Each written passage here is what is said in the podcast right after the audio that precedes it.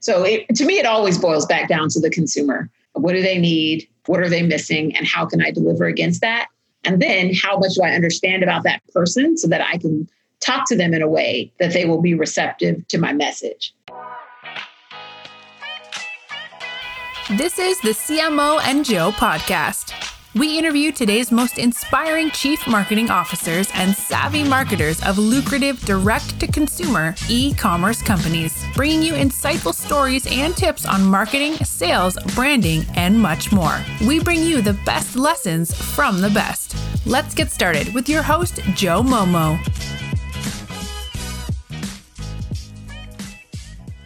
Welcome to the podcast, Tia. Thanks for having me, Joe. I'm super excited to have you on the podcast. You're a proven brand and marketing leader, um, team builder as well. Obviously, the VP of uh, Walker Brands and Company.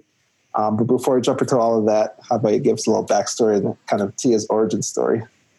Yeah. Um, so, funny enough, I did not always know I was going to end up in marketing. My uh, undergraduate degree was in chemical engineering. Uh, and so I had plans to be on the research and development side of things. Um, but an internship at Procter and Gamble in research and development is where I got exposed to marketing, actually working with marketers on my project. And I came back to school my senior year realizing that I would much more, you know, rather work in marketing than in engineering or research and development.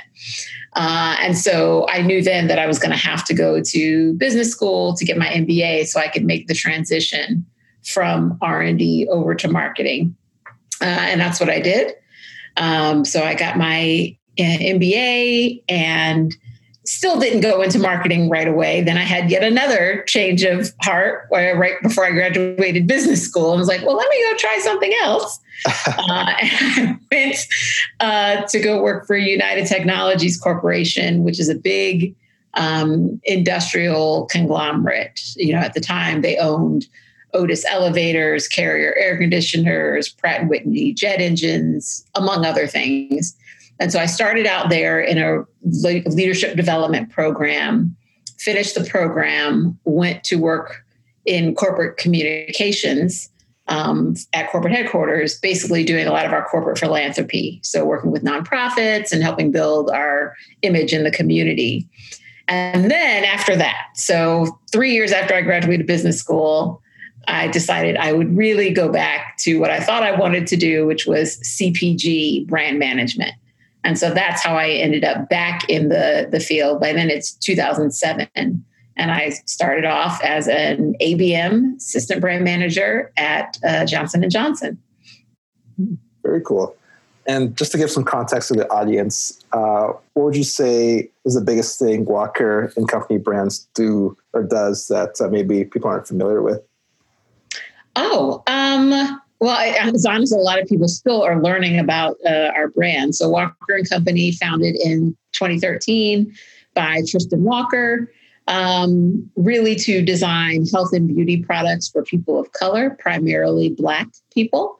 Um, the first brand, Bevel, uh, is a line of grooming products designed for Black men, made with Black hair and Black skin in mind. Um, and it's really a head to toe solution, which people may not know. As of this year, it's expanded beyond just shaving uh, and facial care products to be full head to toe from a hair product, shampoo, conditioner, you know, body products, your body wash, your lotions, your soaps. So head to toe grooming, Bevel could be your full solution um, for Black men.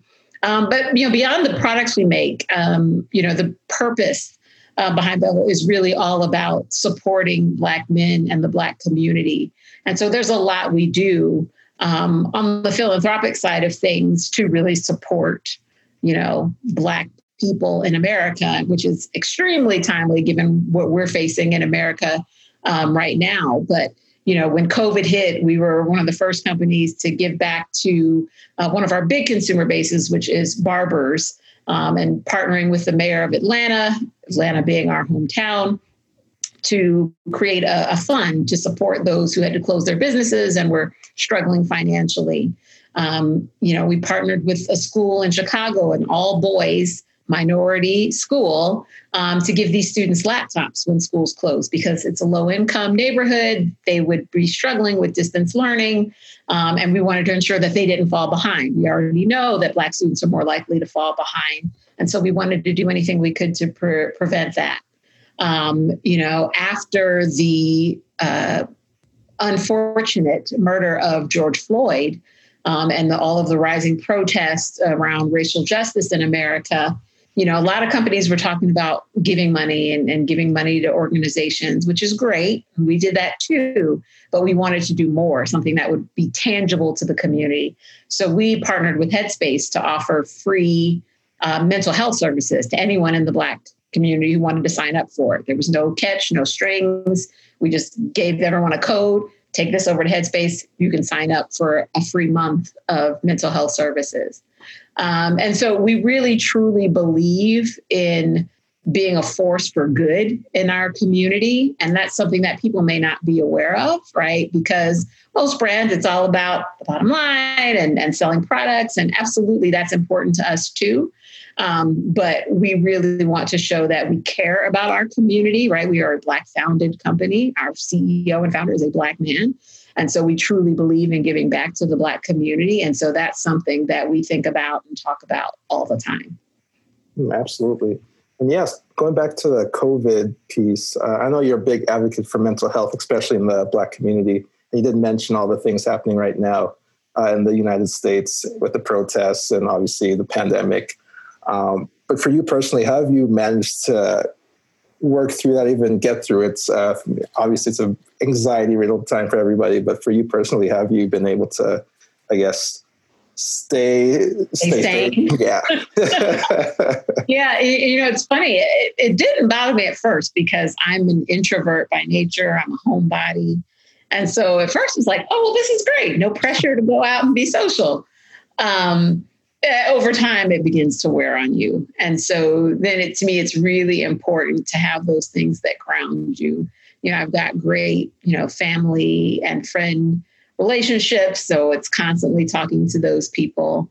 Um, it was really ensuring that i took care of myself and created balance because one of the things that quarantine did is it made it really easy to just be on and working all the time, right? Because you're not leaving the house, there's no commute, there's no getting dressed. So you get up, you work, and you may not even realize it, right? And you're working super late and you're not really giving yourself any time. And so one of the things I had to do was really create boundaries and give myself grace and say, I'm not going to work all the time. I'm going to start work at this time. I'm going to take a break here. I'm going to stop work at this time to ensure that I still had, you know, the opportunity to relax and take some time for me to do whatever I wanted to do.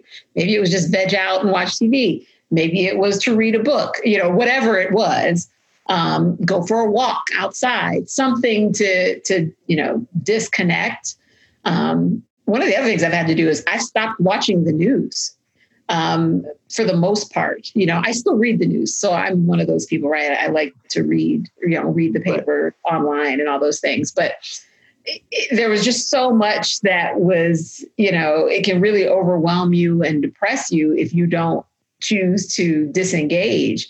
And I was one of those people who used to always was watching the news, always paying attention. But for my mental health, I had to take a break. I was like, I can't take all of the the negativity that's in the news right now. So I'm going to read because then I can be selective about which articles I read um, versus being force fed what's coming through through the TV. So that was something big um, that I've done. But it's very much um, protect my peace. You know, take the time that I need to decompress, unwind, and to you know allow myself rest. Absolutely, I love that. Protect your peace because um, I find sometimes that yeah, the news just bombards you twenty four seven, and you just got to really protect that, protect your heart, protect your brain. So, um, but yeah. one thing I did really want to ask you about Tia was uh, you mentioned work from home. It's easy to just put your pajamas on and just go to work, but um, obviously you're a big leadership um, builder. So I'm just curious, how have you managed to adapt to the work from home um, lifestyle? I know you on, on LinkedIn you mentioned. Uh, leadership's a second full time position, but uh, uh, for you personally, how have you been able to manage? Yeah, you know, it, it hasn't been as bad as I thought it would be. um, or as as difficult. You know, for me, the big thing is constantly checking in with my team. You know, we always had weekly one on ones, and I've always been ruthless about keeping those on the calendar. Um, you know, they may have to shift if something comes up, but always keeping the weekly one on ones. And then we've always got digital tools like we use Slack within our organization. So, you know, being able to easily message and check in with people, constantly asking my team how they're doing, how they're feeling about their workload, how they're feeling about their work life balance. Um, and so it's really just been staying in constant communication digitally. Um, and it's funny, like for the first several months, like I didn't usually turn my camera on because I, look, I wasn't dressed, my hair wasn't done, I couldn't go to the salon. Look, look at my like, I, this is not for public consumption, right? Um, lately, I've tried to get a little bit better about cutting it on, just so you know they can see and we can, you know, they can feel a little more interaction. Um, but you know, it's not something I mandate, but it's like, hey, I'm going to turn my camera on today just so you can see that I really am engaged. Like I'm listening to you. I'm not multitasking. Um, but yeah, it's just constant communication, right? So uh, there is no, you can't just drop by someone's desk or anything like that anymore. So it's slacking, you know, or sending an email or texting and just ensuring that the team is fully engaged and that they know that I'm still fully engaged. Yeah, absolutely. I think that engagement piece is super important because it's so easy to just multitask on your phone and also take a conference call as well. But uh, no, that's super important. Uh, I'm curious, what would you say your unique skill has been as a marketer, even um, that's helped you along your business career? Yeah, um, you know, I love to tell people my superpower is building relationships um, and this whole idea of collaboration and, and building a coalition. And I, I know that's probably one of the number one things that's helped me be successful. Um, because anyone can have the you know the the skills of, of a marketer and do the work. Like that's that's you know par for the course. But so much of what i do and you have to do especially as you move up is influence people and get people on board with what you're doing. And so, because I have spent time in every organization really building relationships with all of my key stakeholders and cross functional partners, it's a lot easier for me to get things done people want to work with me they want to help me they want to help us win. And so that's what enables that flawless execution you know? People like Tia, man you get things done you get you know but like it's not like i'm in a vacuum by myself. I'm just really really good at bringing people along on the journey and and it's motivating them to to want to support me. So that's been my superpower 100% um, and is being able to come in build relationships with all the key people so that people want to work with me.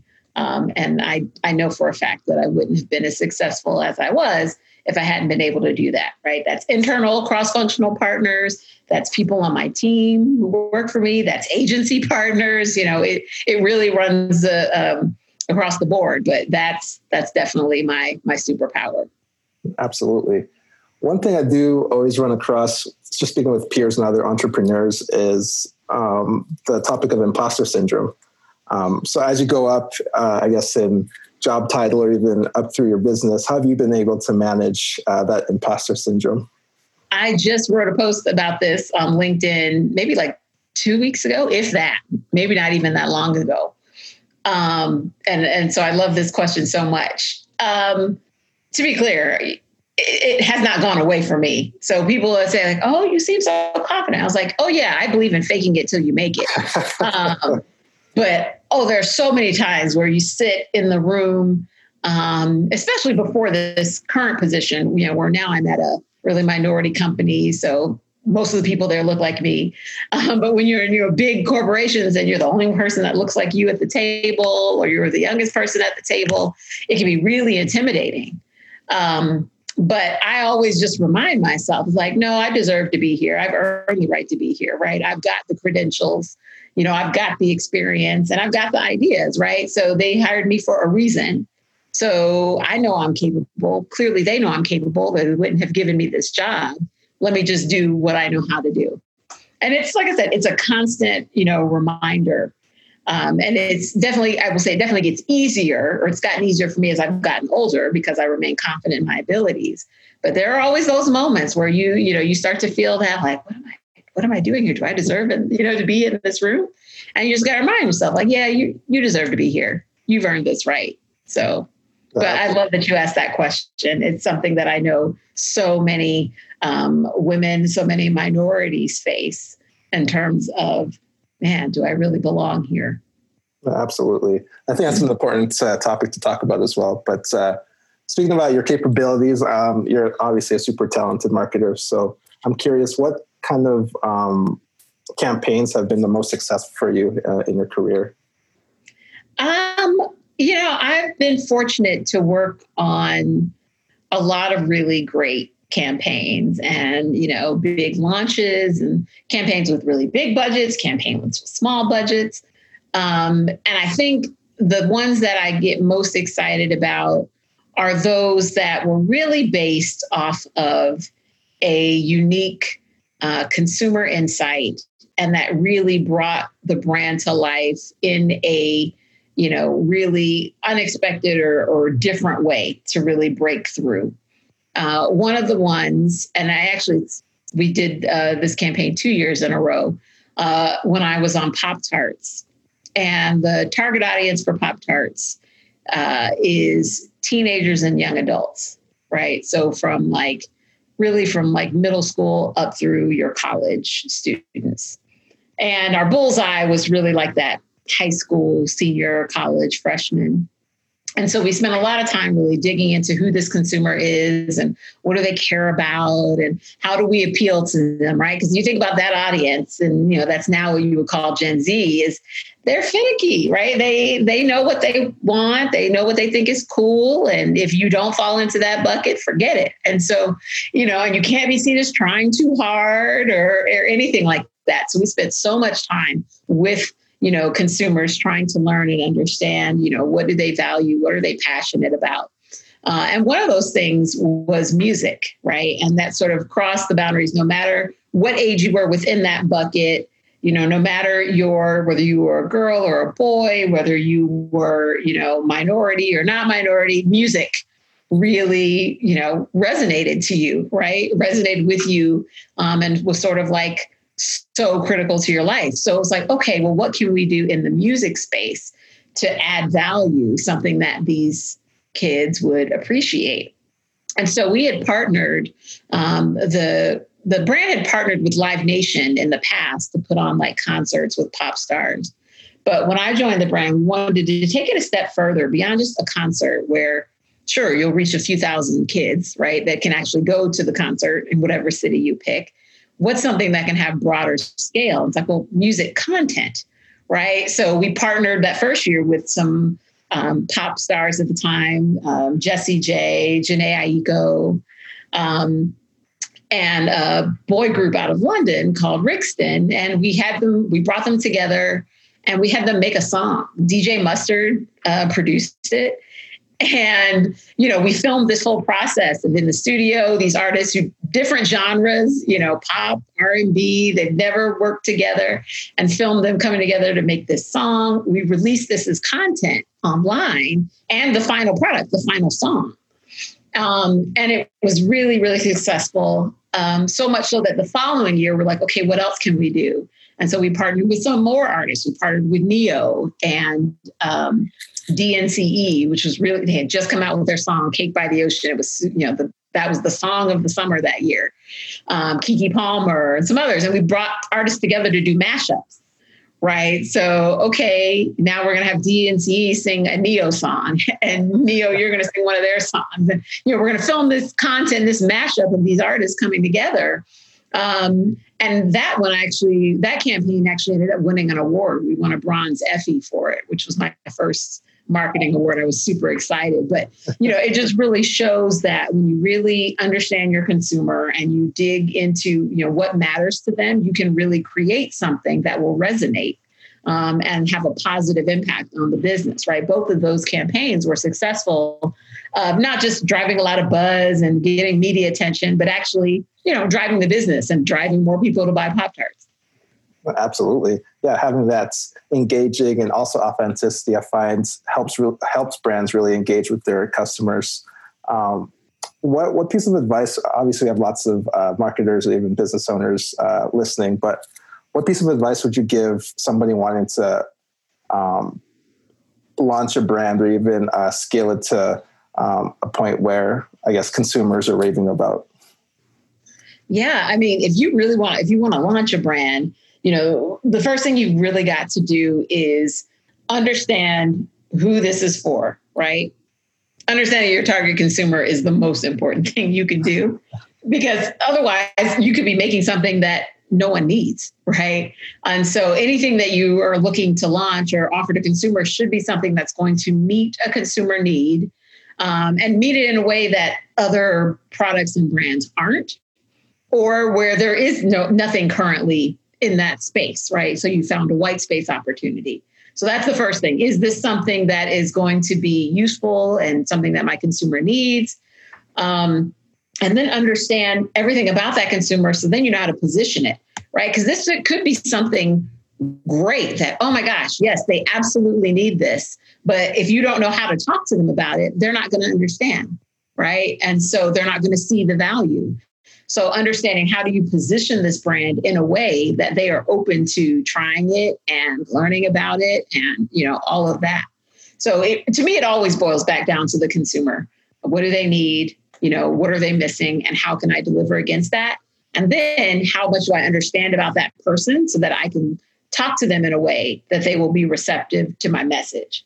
Um, those are that's that's key key like those are the foundational number one things that you have to do um, you know, everything else you can figure out on the way. I don't think you necessarily have a huge marketing budget to launch something. So it's not about spending a ton of money in advertising. Nope, that has nothing to do with it. Um, obviously, you want to ensure that the product is available so that, you know, whether it's distribution in store or online, somewhere that it's easily accessible, right? Um, so th- th- that's the sort of the foundation but the first thing you're going to do is you've got to fully understand your target consumer. What do they need and how does my product meet that need better than anything else that they could find? Absolutely. Has there been on that note has there been any um, marketers even brands that you've really admired that really meet that kind of criteria that you can share? Oh good question. Um, you know i'd say that there are um, a lot of brands that have done this successfully over the years, right? Where they've created a new category um, or, you know, launched something that people would have never necessarily thought about before, but then, you know, the way that they've positioned it, like, oh, wow, now I need to have it. You know, one sort of random category that comes to mind is like the alternative milks right? Um, with like your your nut milks and your you know your almond milks. Like there have been some brands that have been super successful in this space by telling the story of here's why you should be drinking these alternative milks as opposed to regular dairy milk. Um, you know, I love brands that um, that do that. Right, the, in that instance, it's something that people may not have really been thinking about on a broad scale. Now it's everywhere. Right, you saw the same thing when uh, Greek yogurts came out it's like, yeah, I was always eating regular Greek yogurt. What's this? Why do I need to have this? Right. And then that surpassed and became the bigger part of the category. Um, so clearly I'm talking about food. I must be hungry. Is it lunchtime? no, it's not. I don't know why I keep talking about food rent. But I, I, think, you know, I was trying to avoid some of the obvious, brands. like people always bring up a lot of the the obvious brands that do it well. And I, I'm not even going to mention like some of the tech brands and things like that. Obviously they have. Um, but to me, it's it's just being able to successfully, you know, identify a trend and an opening in the marketplace. And I think, you know, on the opposite end, you see brands that have failed because they didn't, you know, innovate or keep up with, you know, the trends or, or understand that their consumer was moving in this direction and your brand is going over here. You're going to lose, right? And that's when you see brands fail or businesses lose, you know, like a Kmart goes out of it, right? Kmart, forget Walmart, Kmart was it if you go back a few decades, right? They were the big ones and they did not keep up with where the consumer was headed and then they lost out.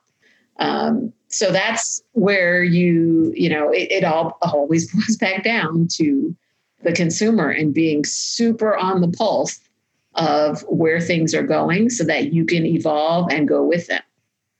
No, absolutely.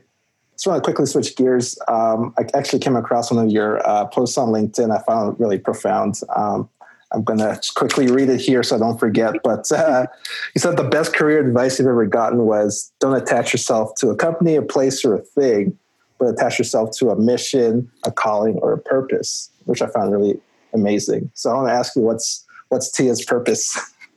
oh yeah, and that's so funny, right? That's a question that no one ever asked me, um, and I wish that they did. You know, because people get so focused on just like, oh, the career journey and moving up the ladder and all that, but like purpose. Like my purpose in life is to help as many people as I possibly can. Right. I recognize I've been very blessed throughout my whole life, right? From growing up, I have a wonderful family, wonderful parents who've motivated and inspired me and supported me on my journey. You know, I've been very successful in my career. Um, and so I'm always about giving back, right? I'm about mentoring the younger generation coming up behind me. So I do that. I have a ton of little mentees. Um, I believe in giving back through community service, you know, constantly volunteering with various organizations. Um, uh, right, right, now, the main one that I'm involved with is Big Brothers Big Sisters Atlanta. Um, so that's my purpose is just to help others um, and give back as much as I possibly can. I feel like that's why I'm here. I am not here, you know, to make a lot of money and get all these jobs. Like that's great. Yes, I do want to do those things, but I want to do those things because it allows me to help more people. Um, and so that that is my purpose. My purpose is to live a life that was um, giving to others. And so when people talk about me when I'm gone, that's what they'll say. They'll say Tia um, was always giving back and was always helpful to others. Absolutely. No, I love that. What would you say is the proudest thing you've done that maybe we haven't touched on on the interview today? um, hey, that's that's a tough one. I, you know, because it's not something that I, I really sit and think about in terms of like, what am I most proud of? Um, you know, I think I'm I am proud of the fact that I haven't changed, right? I'm the same person now uh, that I was however many years ago. We're not going to, but the, the point being that, you know, as I've matured, as I've advanced in my career, as I've moved up the ladder, um, I'm the same person, right? And I tell people that I'm not intimidating. I'm very honest. I'm very, you know, relaxed. I enjoy talking to people. I enjoy sharing what I've learned. Um, and so I guess that's maybe the thing that I'm most proud of is that I've been able to stay true to myself. You know, even in corporate America, where some people say it changes you, I have not let it change me. Um, if anything, I'm doing everything I can to change it, to change America, to make it easier for people that look like me to succeed. Um, so yeah, that's that's what I'll say I'm most proud of. Awesome. No, I have to definitely agree. You're a pleasure to talk to, and um, I really enjoyed our conversation. So, um, yeah, that's awesome. Um, yeah, one thing I did want to ask was, what sort of resources have really helped you along the way uh, through your path and, and journey? Oh, um, you know, it, it's always important to have mentors um, you know, people that you can go to for advice and, and, and talk to like that is something I've had my entire life. You know, even going back to being younger, like my, my parents were my first mentors, helping me navigate my career. And then as you, you know, move along, whether it was professors or other people I've worked with, um, and even now, right, it's people who are up here and I aspire to get up there. So mentors, huge resource um, something I think that everyone should have.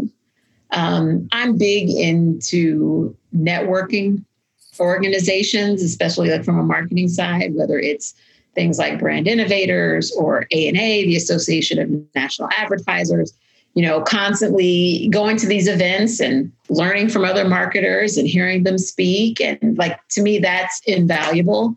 And you should, you know, take advantage of that as much as possible. It's all virtual now.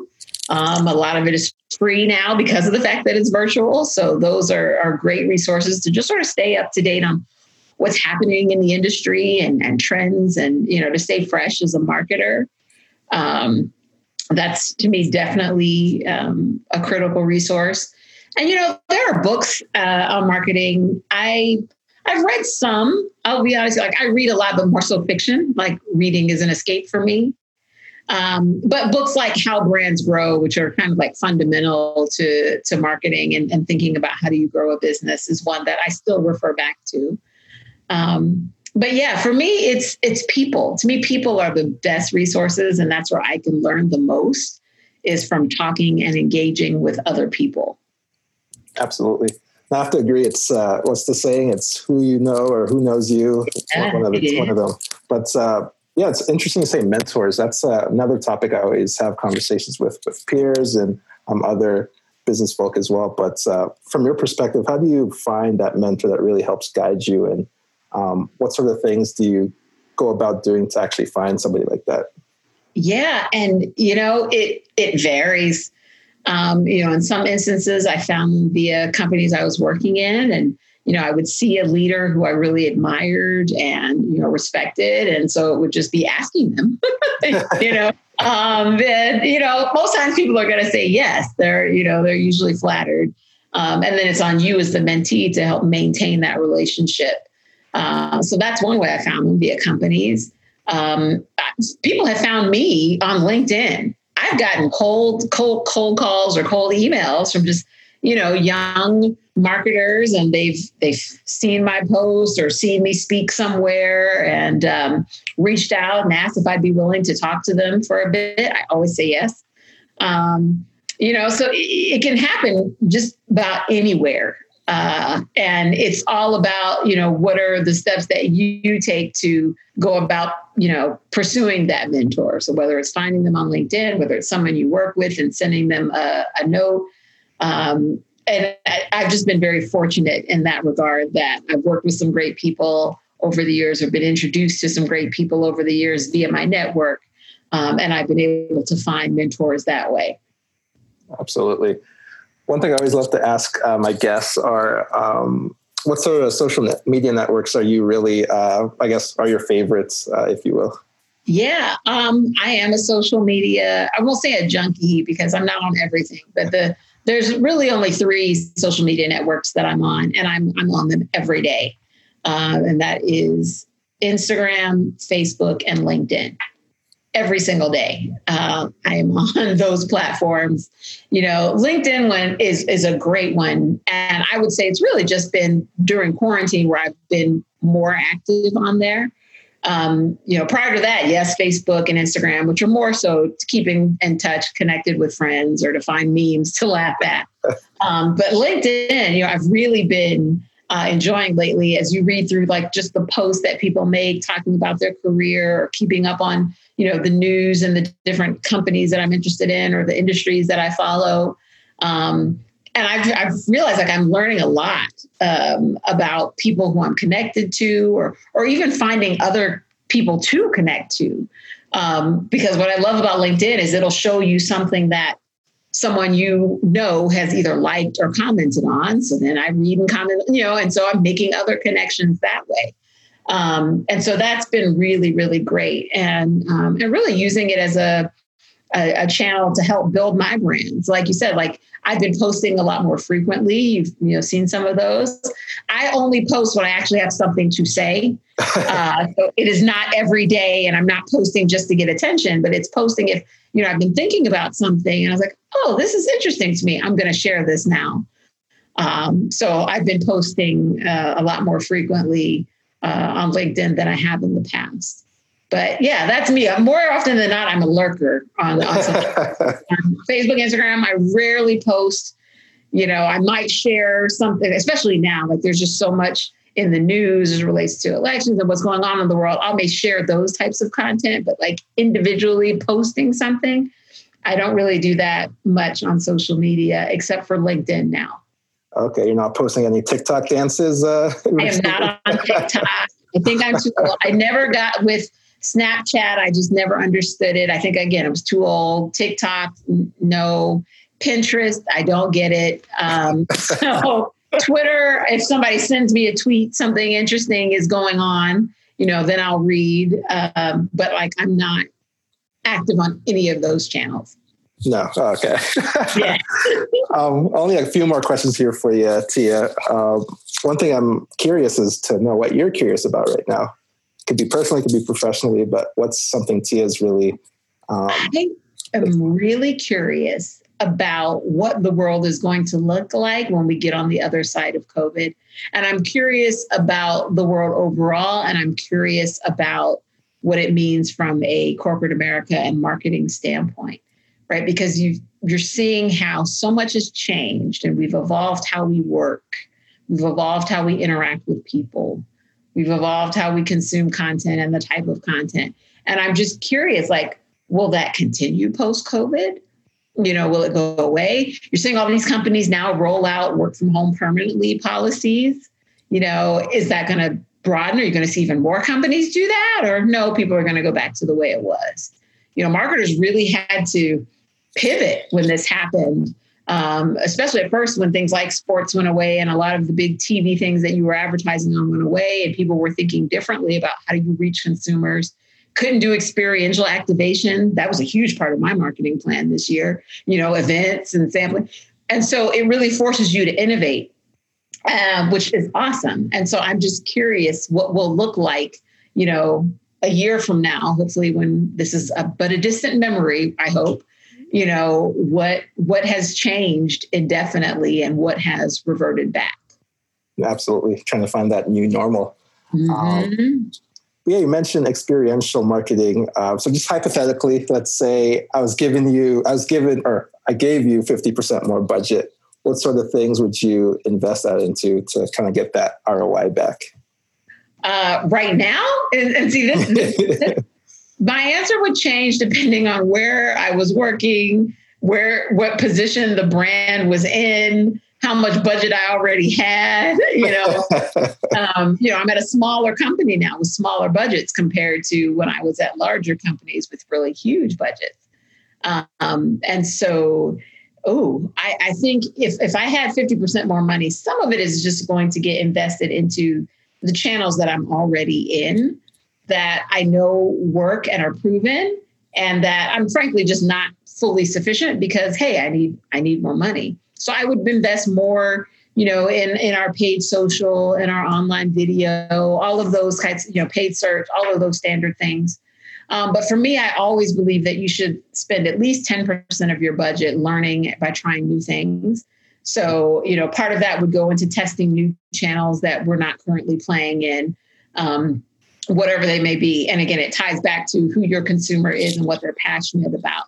Um, so, new channels that um, we've not played in, or new channels that are just coming on the map that no one has really played in, and sort of being first to, to try those out. Um, you know, my target now is uh, black men, as I said. So when you think about black men, where they keep thinking about sports, you know, they're into gaming and all these types of things. So how can we play in these areas in a bigger way? Um, experiential, obviously not now because of COVID, but um, if we weren't in a COVID world, absolutely, because I do think being able to have those one-on-one face-to-face interactions with consumers is really valuable especially in a young brand that you're still trying to you know make that connection to the consumer that that would be one that i would invest in if we weren't in in a covid world um, but yeah the bulk of it would go towards proven tested channels and just ramping that up and then like i said at least 10% maybe 20 would go to testing new things that we haven't done before absolutely i mean the time's flown by i mean it's such a pleasure to talk to um, but I only have a couple more questions here for you, Tia. Um, yeah. Where can our listeners connect with you online? Um, well, my uh, Instagram is public, but again, I don't post a ton there. LinkedIn is what I recommend. you know, um, feel free to connect with me. Shoot me a message if you found value in anything I've said or shared or posted, or you have a question. Um, I love engaging with people you know, give me a little bit of time. Sometimes I get inundated, but um, I will respond. Uh, so yeah, LinkedIn or Instagram. You can find me, my uh, Tia Cummings, um, just like my name says. So um, I haven't found another one with my name. it should be easy to find me. You're unique. Um, yeah, no, I really appreciate you being on the podcast. Since this is a brand and marketing podcast, I like to end it with um, the guest saying a word or phrase that really describes their brand. So my last question to you, Tia, is what's one word or phrase to describe Tia Cummings' brand? Oh, um, you know, I, I hate this word because it's so overused. Um, but it, you know, it's authentic. Going back to what we talked about, right? Um, so it's it's definitely part of it is authentic because what you see is what you get with me. I'm consistent. Um, and then it's this whole idea of uh, I think maybe servant leadership because that's how it goes back to helping other people, and by helping other people, they help you that whole relationship piece is how I've been able to be so successful. Uh, successful. So it's I think it's this sort of authentic servant leadership. Um, you know, is is really who I am and how I'm able to you know deliver and accomplish so much. This episode of the CMO and Joe podcast has ended, but be sure to subscribe for more business strategies and tactics to help you create the profitable and successful business you've always dreamed of. And don't forget to rate and review so we can continue to bring you the best content. See you on the next episode.